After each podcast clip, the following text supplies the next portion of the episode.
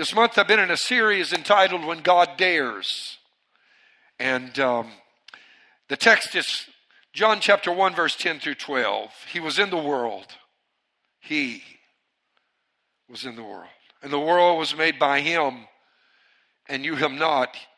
He came into his own, and his own received him not, but as many as received him, to them gave he power to become the sons of God, even to them that believe on his name I glance over and see Steve Miller with us this morning. They have been tracking right along with us in the Wednesday night recharge. And last year has just been a great year for us, and the Wednesday night is growing. Jade did an incredible job. So did Perkins, others, Michael, even Andrews, and different ones. Steve's running with that ball right now. I would love for you to be in the Wednesday night recharge. It's growing, and good things are happening. If you're missing that, you don't know what you're missing because they're tracking right along with us in what I'm teaching on Sunday morning. But the scripture says that God came into his own, and they received him not. But, and it's that word right there, but. The conjunction. As many as received him, to them gave he power to become the sons of God, even to them that believe on his name. I see in this, as I mentioned earlier when I began this series, an element of risk. He came knowing full well some would not re- accept him and would reject him. John, in the New Living Translation, it says this in the same passage He came into the very world He created, but the world didn't recognize Him. He came to His own people, and even they rejected Him.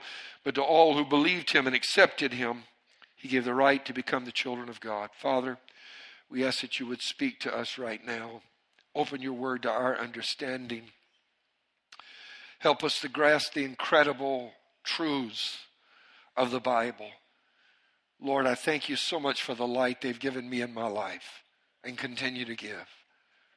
The strength that I find in your word and its truths. Speak to us now in Jesus' name. Everybody said, Amen. So, our text speaks of how the Creator came into the very world He created. What amazes me, as I've already mentioned, is that he knew full well in advance what would happen, yet he came anyway. This is completely contradictory to what most of us do when it comes to situations of opening our heart or giving. Most of us avoid situations where there is any risk of rejection at all. Or if there is only a small element of risk of rejection, we might go there. But if the element of rejection, the risk is very high, we avoid it. None of us like to be rejected. Rejection is one of the most painful, harmful, hurtful things that can happen. Nobody likes to be made fun of, to be bullied. Of recent, we've been aware that there are a number of young people who have tragically taken their own lives because they were experiencing bullying in school. The Christmas season, of course, reminds us of the Grinch who stole Christmas, too, right? And I, that's one of my favorite movies, by the way. Forgive me if that offends you. And you think I'm immature for loving a child's movie. But Jim Carrey, I think that was the best role that he ever filled in his entire career. And when that little boy is there hiding himself because they made fun of him because that little Grinch is growing whiskers at this young age and he cut himself trying to shave and and when they, they finally remove, you remember he's got things over his head and then he puts his foot up. And they, if you've seen the movie, and the whole class erupts into laughter and his, he is humiliated. That was the beginning of the guy whose heart was two sizes too small. It shrunk that day. Because when people make fun of you and they ridicule you, or when people reject you, you close the door. Amen. In this series, we've talked about when God dared to be less when he came to earth. We've talked about when God came to love. Today, I want to talk about when God dared to give. Love is an interesting thing. It does make you want to give. The world has all kind of ideas about love, doesn't it? It's usually defined as some irresistible emotional attraction, the chemistry that sparks, and I can't help myself because I fell in love. I love word pictures. I really enjoy them a lot because they're so descriptive. And to me, falling in love is one of the most hilarious. Because you get the idea the guy is walking along, oh, oh, fell in love, overwhelmed and unable to do anything about it. Amen. Problem with that is, I'm not going to ask you how many of you love your companion this morning.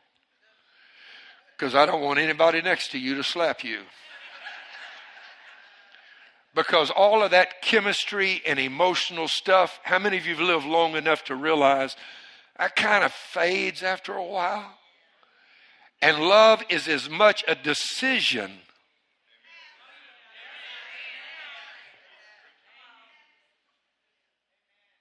and more so, actually, than it is an emotional attraction. Love is a covenant. I committed myself to my wife, and she committed herself to me. We entered into a covenant. Well, the world looks at love a lot differently these days. I, one of my favorite cartoon strips is Calvin and Hobbes. Anybody familiar with this one? Calvin is this precocious little six-year-old kid with this extraordinarily vivid imagination, vivid imagination, very gifted. His arch rival is Susie, the little girl that lives down the street. And Calvin, the six year old kid, this precocious kid, has a pet tiger, stuffed tiger, called Hobbes, that in his vivid imagination comes to life. And so we have this cartoon here, and Susie is saying, Hey, Calvin, are we near a slaughterhouse or did you forget your deodorant? And Calvin screams back, drop dead, Susie, you're so ugly. I hear your mom puts a bag on over your head before she kisses you good night. and then Calvin says, it's shameless the way we flirt. Don't you love that? And then he asks his pet tiger, what's it like to fall in love? And Hobbes, the pet tiger, the source of all wisdom, the stuffed tiger that comes to life, says, well, say the object of your affection walks by. And Calvin says, yeah. And Hobbes says, first your heart falls into your stomach and splashes your innards. All the moisture makes you sweat profusely. The condensation shorts the circuits to your brain and you get all woozy. And when your brain burns out altogether and your mouth disengages, you babble like a cretin until she leaves. And Calvin said, That's love. And Hobbes said, Medically speaking. And Calvin said, Heck, that happened to me once. I figured it was the cooties. I want to tell you what love really is love is giving. Having just celebrated Christmas, if there's anything the Christmas story teaches us about God, God is a giver. Most of us are not aware of how extraordinarily generous God is in his giving. That's really the truth. Oh, we know about his riches that are abundant and limitless, but there aren't many of us who are fully aware of his liberality. We're familiar with his wealth. Psalms 24, 1 through 2 The earth is the Lord's and all its fullness, the world and those who dwell therein, for he has founded it upon the seas and established it upon the waters. The psalmist rightly declares that since God created everything, then everything does indeed belong to Him. And through the years, philosophers have laughed about people who claimed great possessions only to ask after they were gone, What did you take with you? I love Tolstoy's story of all the land you can own. When in the days of the czars, they said, If you can walk around a property Russia being vast and huge. All of the property you can walk around in one day will be yours.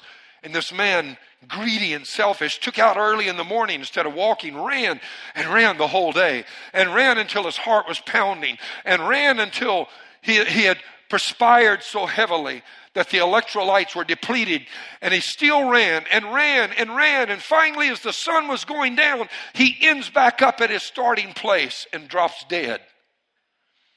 And Tolstoy said, All the land that that man owned was the six feet that he was placed under. Amen. But God owns everything. God's generosity didn't begin at Christmas, but Christmas certainly teaches us that God gives. The truth is, He's been a giver from the very dawn of creation until now. In fact, God is such a giver that He gives with extravagance that could even seem to be foolish and wasteful. He gave existence to all we see and worlds infinite in number that we have never seen. When, insofar as the drama of redemption is concerned, think about it. All he really needed to do to create for uh, his plans regarding mankind to succeed was one sun and one earth. That's all he needed to create. And we live on the earth and we're warmed by the sun, and he would come and be our Savior.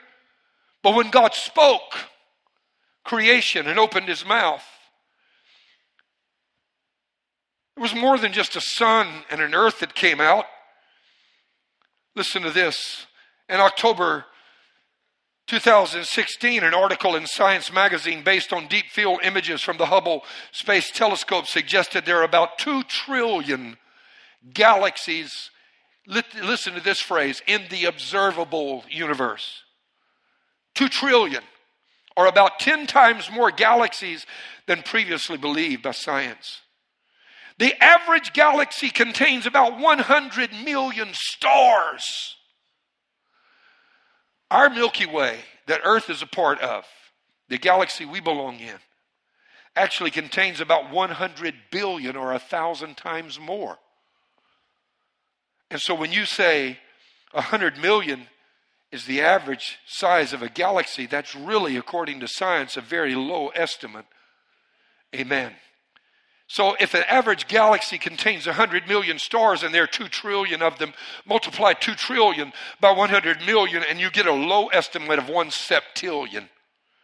That's a 1 followed by 24 zeros. That's how many stars are in the observable universe. How many stars were created when God just opened his mouth and said, Worlds! Come into being! And whoop, it's almost like God had to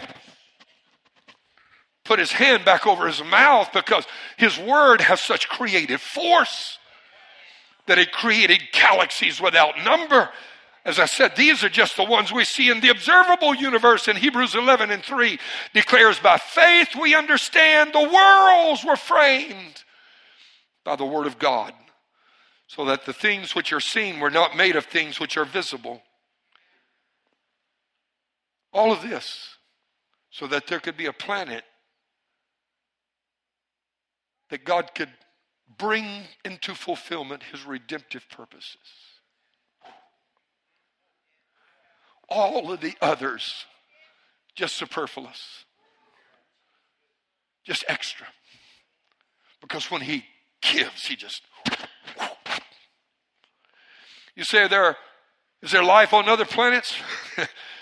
I don't know. I'm just kind of worried about the one we're living on right now, just to be honest with you. Amen. And on this one, he gave life to trillions of living creatures, great and small, that are of varieties too great to number.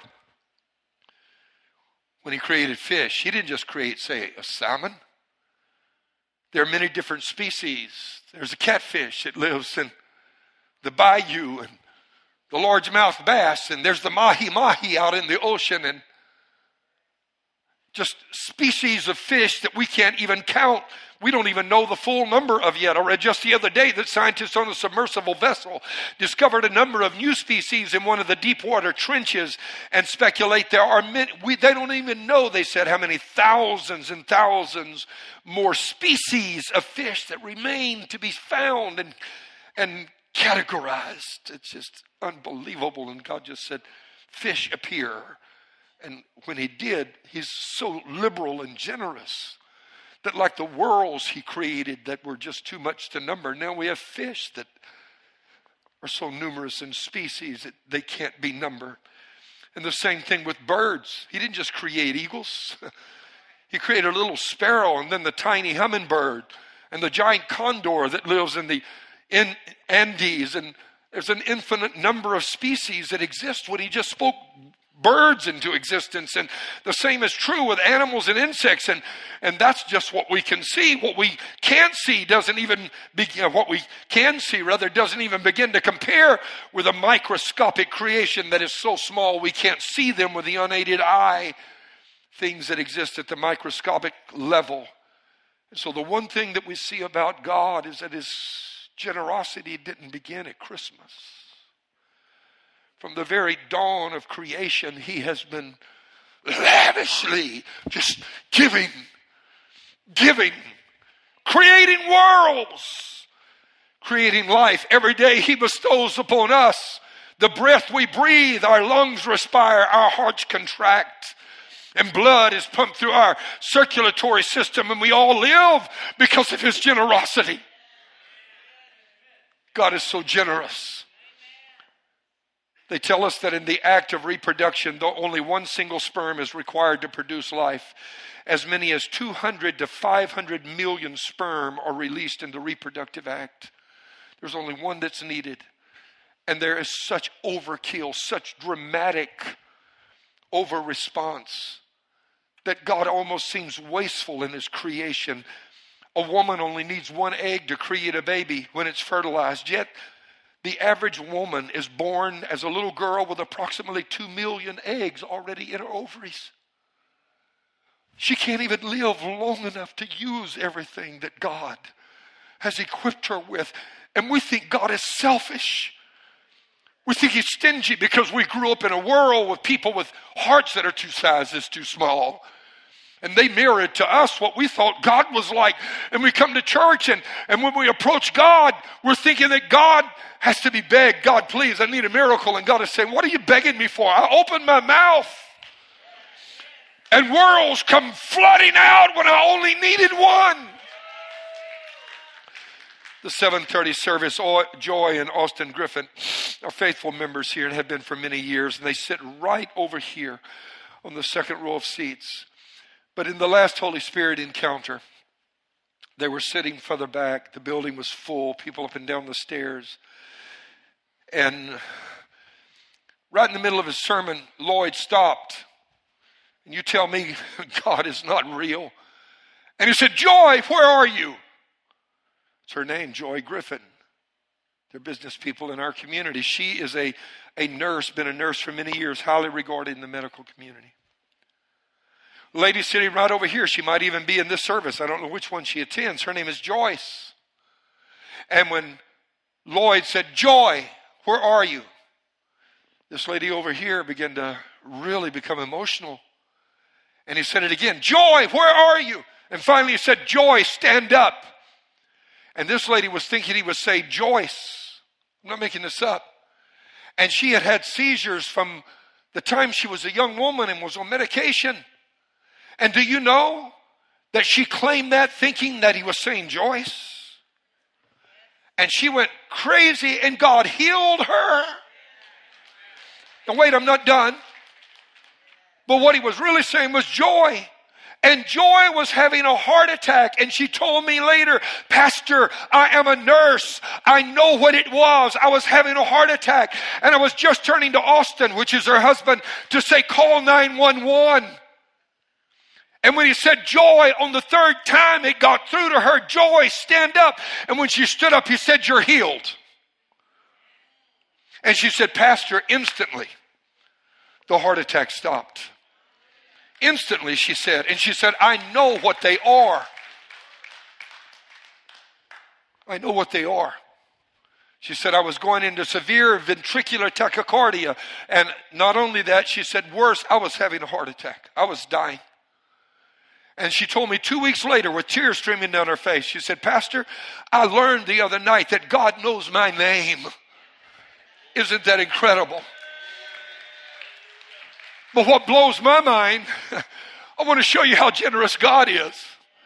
When God spoke a miracle for her, somebody else stood up and thought it was for her. And in faith, she claimed it and she got the miracle because when God speaks, he's, he opens his mouth, a flood of blessings come out.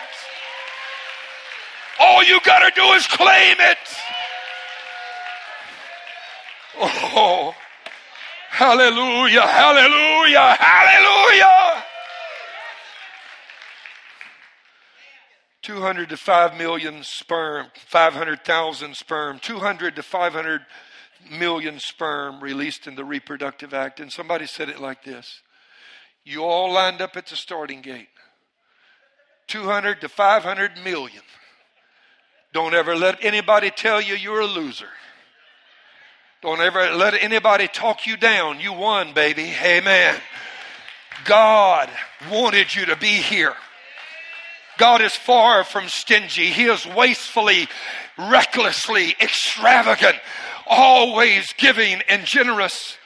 Many parables in the Gospels present God as an irrepressible giver. Even when the parable has other objectives for it being told, and God's generosity is secondary to the theme of the parable, we will still see God described as giving to the point of extraordinary and lavish extravagance. In one parable, He's depicted as a farmer who went out and scattered seed everywhere, just seed everywhere, even on the rocks, even among the thorns, even where the birds would get it, knowing that most of it wouldn't take root. Just throwing seed everywhere. In another, he's portrayed as a king so generous in giving that he forgave a debt of 10,000 talents. We kind of read that and say, hmm, that's pretty good. We have no idea what we just read. A talent weighed different amounts in different countries in biblical times. In Greece, a talent was 57 pounds. A Roman talent was 71 pounds. In Egypt, a talent was 60 pounds. A Babylonian talent was 67 pounds. Israel adopted the Babylonian talent, but later, later revised it to what came to be called the heavy common talent.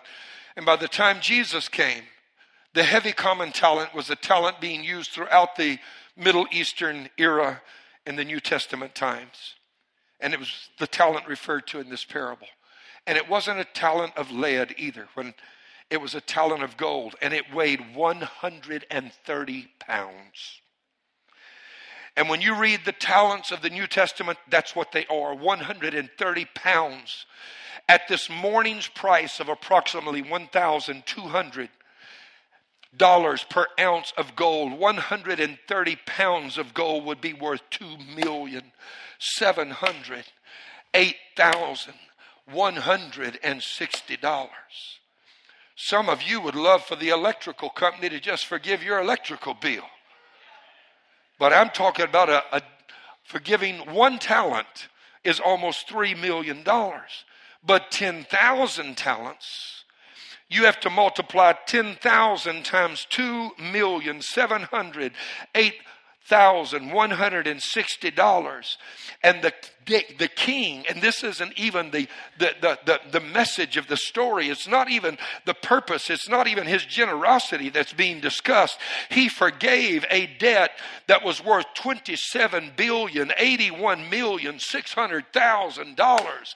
Do you know anybody that that is in your circle that would be willing to forgive a debt like that? I don't most of us grew up in a world where that's No, no, you're going to pay me or I'm going to take you to court. But that's billion, 27 billion with a B. To forgive such a debt is extravagance at a level that we have never witnessed in this world before.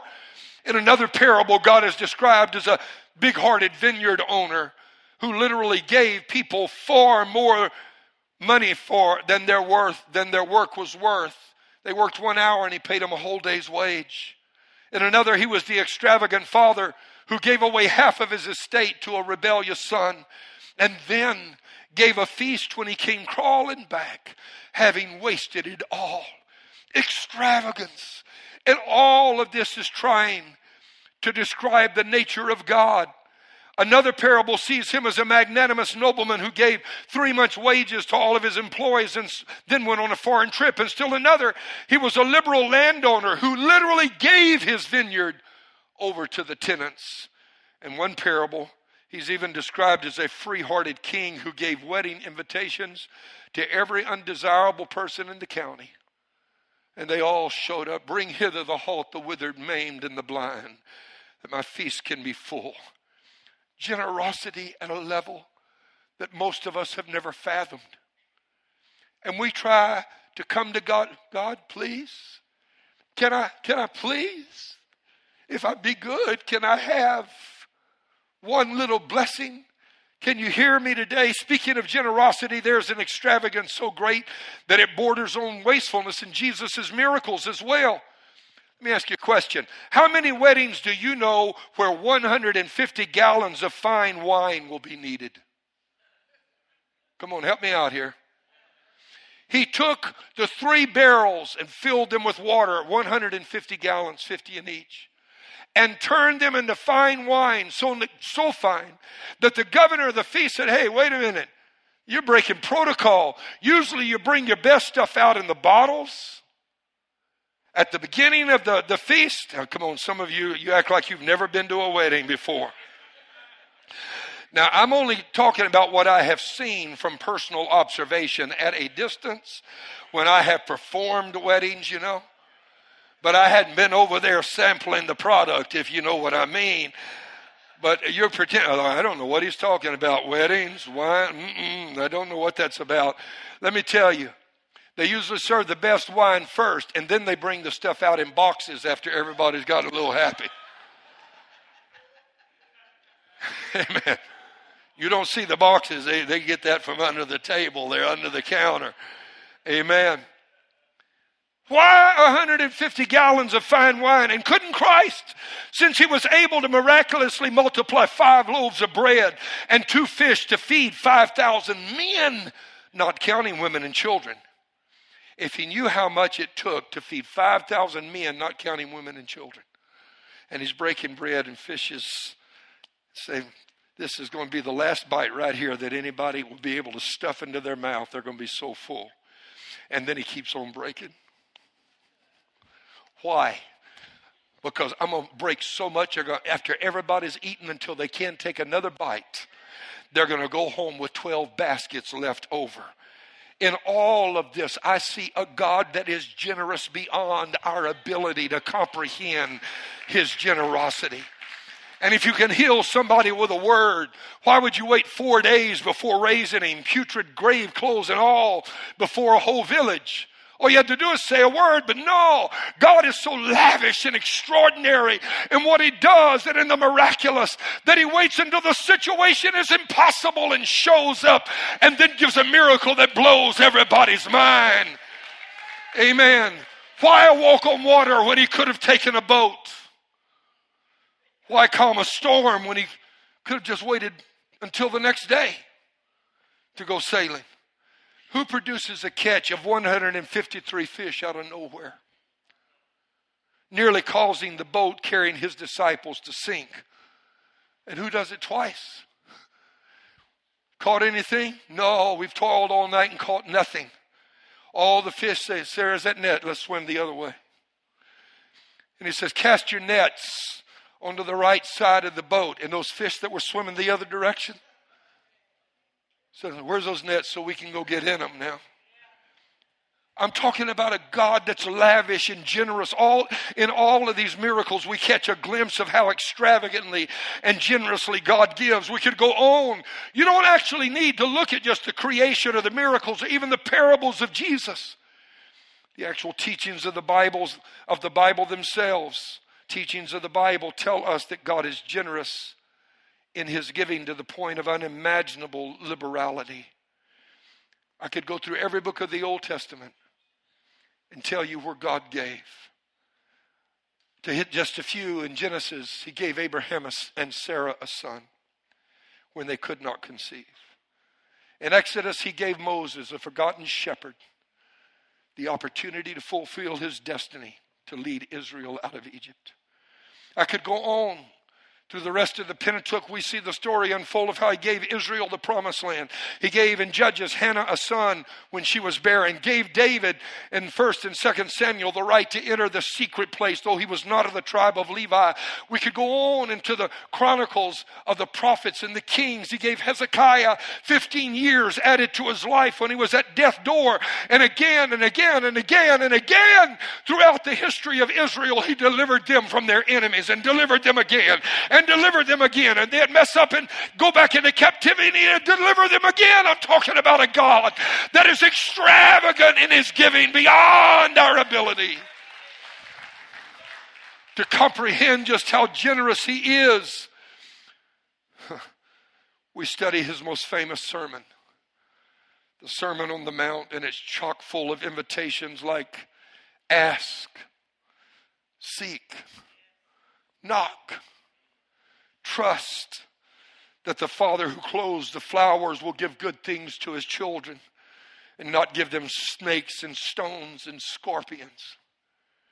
We live in a broken world where we have been raised around people and even in a society where maybe our own hearts are two sizes too small when it comes to giving. And we don't quite know how to relate to a God that gives with such extravagance. And when we have a need, we come to Him, as I mentioned earlier, acting as though He's one of us, with His arms folded and is going to evaluate our situation like the loan officer down at the bank when you have applied for a loan. Have you ever noticed that if you need money, they won't give it to you, but if you got it, they're willing to loan it? Anybody ever notice that? Amen. We can look at his teachings in Luke's gospel that assure us that while others we meet in this life might not be generous, it is the Father's good pleasure to give us the kingdom. We could walk through his remarkable teachings in John's gospel on the precious gift of the Holy Spirit. And even when he was about to die, he is still giving, giving. He said, to make the point clear, no man takes my life I'm giving it, I'm laying it down. It's my decision, not yours. I could have called 10,000 angels. You're not taking my life. We could look at the Lord's Supper and reflect on the blood and the wine that speak of God's gift of Jesus' body. And I got so broken in the first service when I read this again. And gave his very life's blood. He said, Here, Take and eat. This is not just bread, this is me. I'm giving myself. That's how generous I am. Take my blood and receive the life that is in it. I heard a story some years ago, true story of a mother and her small child that were in an earthquake in Turkey. You may remember the tragic earthquake of a few years ago killed so many people. And they were in an apartment building and the, the building collapsed and she and her little child were trapped there together in the rubble, could not get out, could barely move. And the research, the rescue teams were coming and searching and they were trying to find survivors.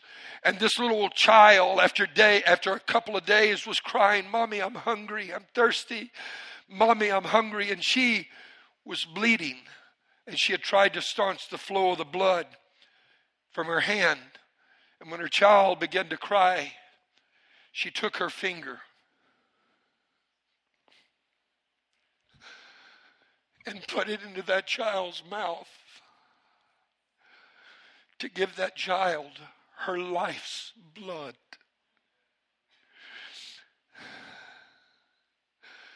And when the rescuers found them, the mother was dead. She had if I remember the term correctly, is it exsanguinated? She had bled out.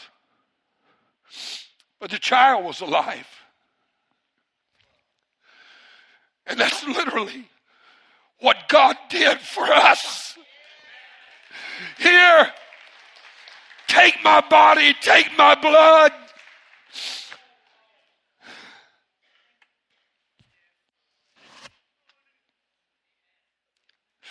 Wherever we look, the Bible is filled with God's extraordinary acts of generosity. And the teachings of his liberality literally cause our jaws to fall open. Given is the very nature of God, or as the Apostle Paul wrote in 1 Corinthians 4 and 7, what do you or we have that God hasn't given you? Is there anything in your life that you have that God did not give it to you? As I mentioned, from the very air you breathe.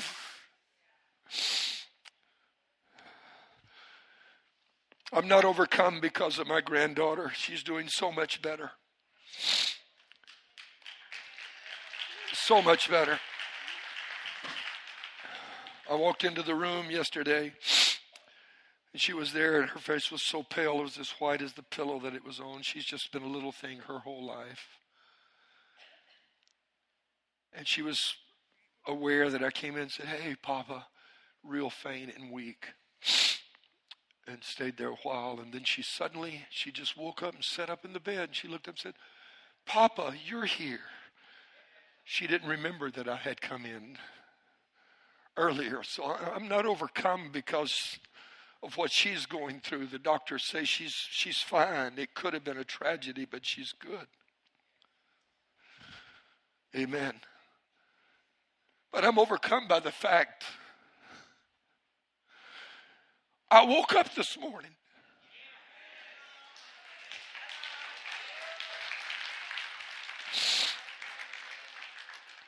I had enough intelligence to get ready and come to the house of God. And I could say something about that because smart people are going to be in the house of God. Oh, let me preach to you a while about that. I don't really have the time. I got to move on. But what do you have from the breath you breathe to the car you drive to the job you work on if there wasn't a God that was liberal?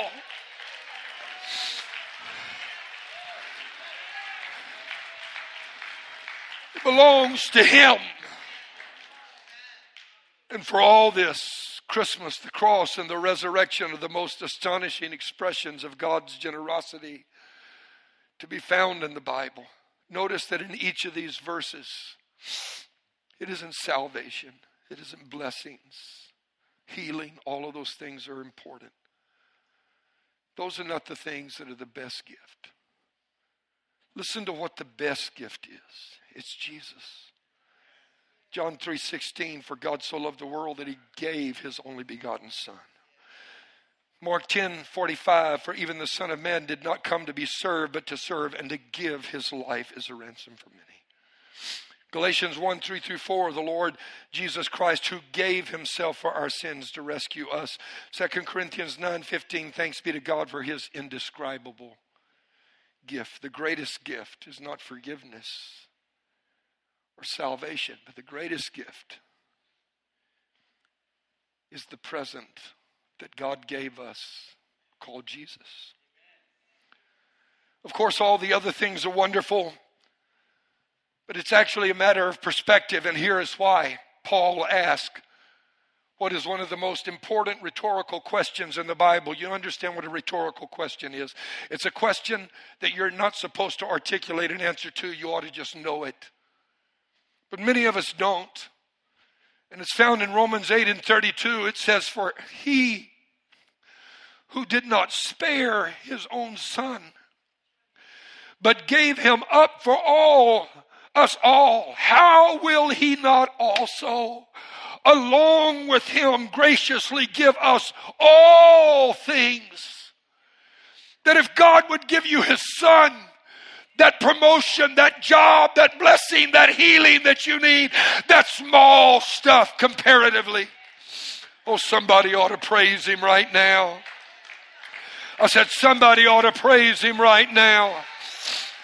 Somebody ought to praise him right now. The most costly and expensive gift was Jesus. And if he gave up Jesus, Paul's rationale is why would you ever think he wouldn't give us everything else? Why in your mind do you have to struggle to believe that God gives or that God loves? After that, after giving up Jesus. Your need for a miracle, no problem.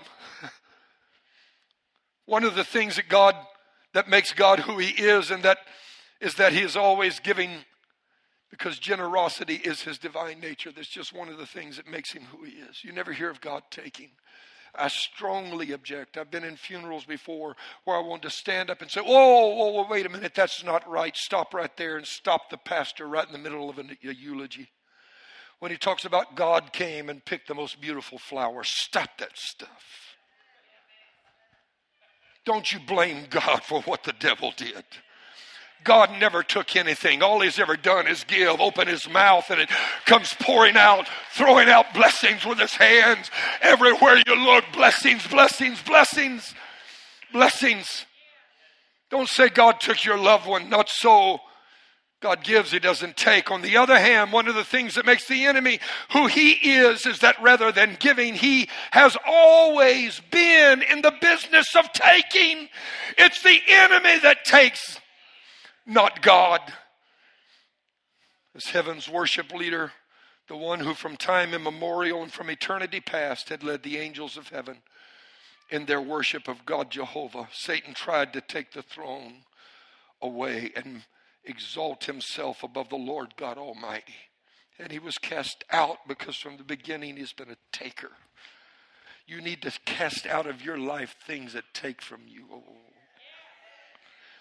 You've got situations going on, and all they're doing is taking, taking, taking, taking. Do what God did. Let it go. Oh, man. Oh, somebody help me right now. It's the enemy who caused death, suffering, and disease to be a part of our experience on earth by stealing from us the relationship that mankind once enjoyed with God in creation. In Eden, there was no sickness, there was no cancer, there was no heart disease. There wasn't even the common cold or the flu or a headache to deal with in Eden. Aging did not occur, and there weren't any of the other agencies of death with which we are so, so familiar that are at work in us today.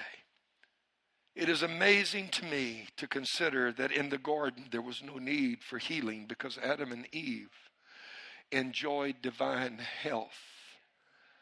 But then the the enemy came and stole our health from us. If you lose a loved one, it isn't God who took him, it's the enemy. It's because of him that we must all experience death because he's a taker. And we'll take your health, your time, your marriage, your kids, your value, and uh, anything else that matters to you in your life because that's what a thief does. He takes. And Jesus said regarding him in John 10 10, the thief. I need you to say that those words with me, the thief. Come on, say it louder, the thief. He's not your friend. What is he? He's the, say it again. He's the, look at your neighbor and say, it's the thief. Does not come. Did you hear that? except to steal, to kill, and to destroy. It's the very identity of the enemy. Jesus said he was a thief. When you see him show up, rest assured he's not hanging around just to talk to you about the weather. Amen. And I'll tell you something else the thief does. He does not take what is of no value. You've ever had your home broken into? You know what I'm talking about. He doesn't go look in your kitchen in the kitchen, you know, underneath the sink there for the wastebasket. And when you get home, who pulled out who took out the trash? Honey, did you take out the trash? It's gone. He doesn't come looking for garbage. He comes to take what matters to you. He comes to take what has value in your life. And if I can speak a word to you, there has been a time in my life when I was young and had not lived enough of life's experiences yet to know what really was valuable. But as I've gotten older, I found out some stuff this world offers is fool's gold.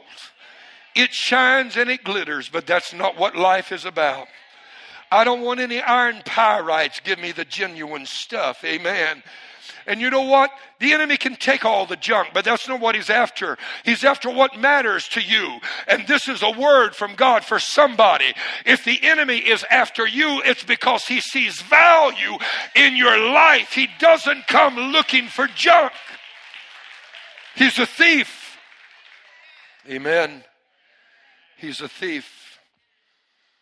If he's after your marriage, it's because he sees how powerful you and your spouse could be together. If he's after your finances, it's because he knows what you could do for the kingdom. And for others, if you succeed in getting that business of yours going that is struggling, he knows he's got to steal. And he's out to steal from every single one of us. That's his identity. But God's identity is to give. I learned, I've learned something in life. I've learned, I used to think that when you give, that the person you give to will love you because you've given to them. Anybody ever think that way? Yeah, you, you find out what I found out? It's not, you don't give to somebody and they love you then. That's not the way this game works. The way it works is when you give, it causes you to love the one you're giving to. I'm talking to you right now. Amen. To some extent, in our Christian experience, when we got saved, yes, we love Him because He gave. We love Him because He first loved us. That's what the scripture says. But that is absolutely the lowest level of love that exists in the kingdom of God. There is a point in your life when all you're wanting, if what all you're wanting is God to give, I want you to understand that's not love because when you give to somebody, they don't love you back just because you gave.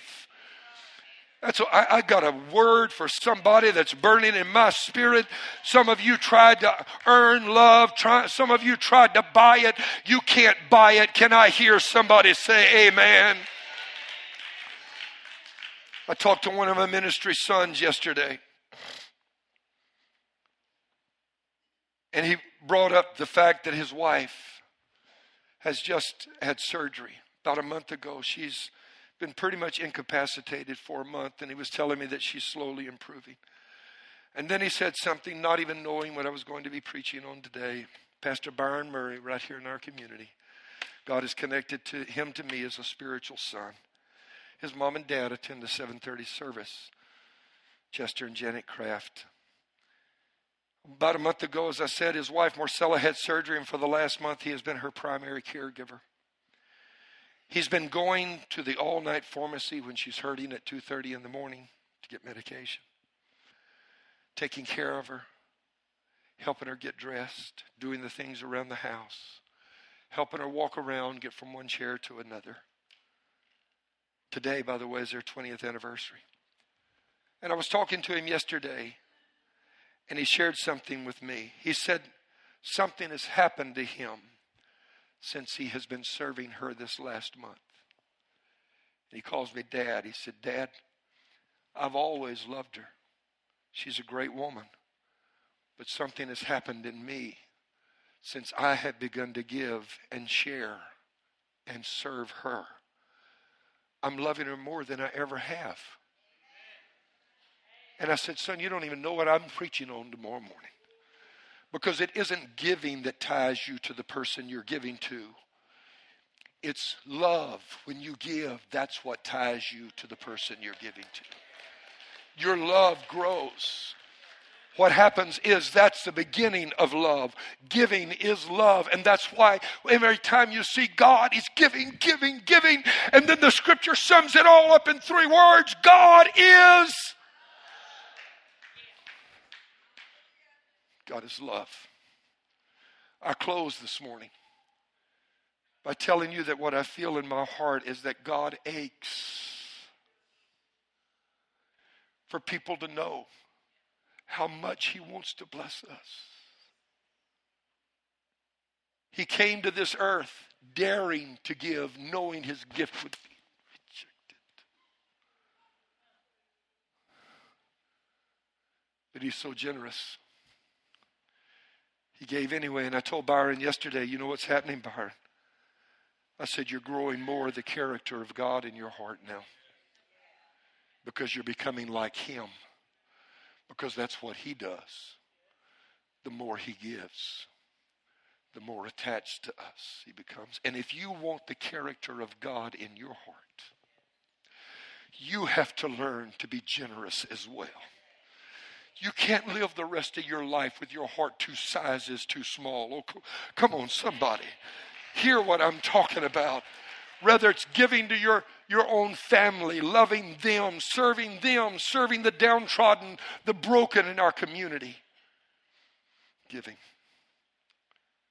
It's His divine nature. I pray as I close that you may be blessed to have eyes of revelation that can hear and see what I'm talking about today. Because if you do, it will forever change the way you approach God. Some of you are sitting out there with needs that are overwhelming, and you're sweating it out, wondering, will God help me? And God says, just give me a chance, and what's what happens when I open my mouth? Blessings come flooding out. I want to speak a blessing over your life. Stand with me across the building.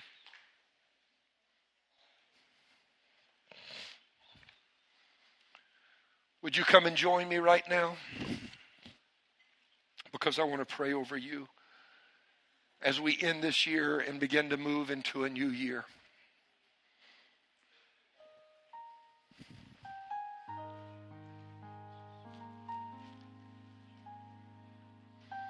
So generous, God.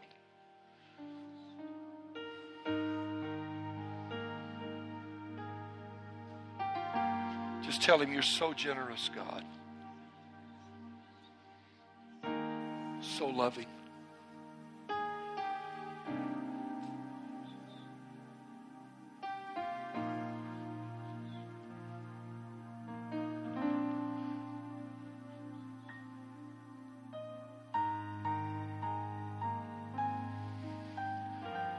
Have you noticed that not one time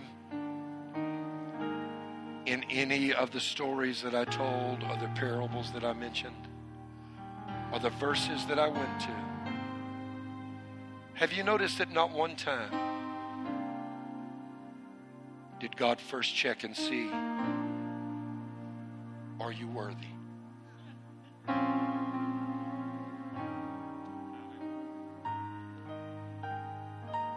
Deserve what I'm about to give.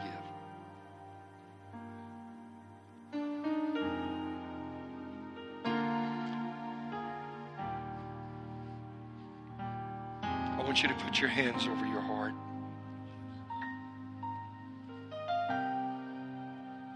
And simply ask the Lord to do this. Put in me, God divine nature. Help me to love the way you love.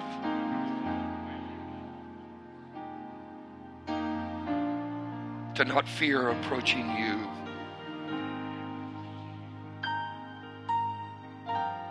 Help me to learn to give. To be as extravagant as you are, as reckless and as careless as you are. Loving people around me.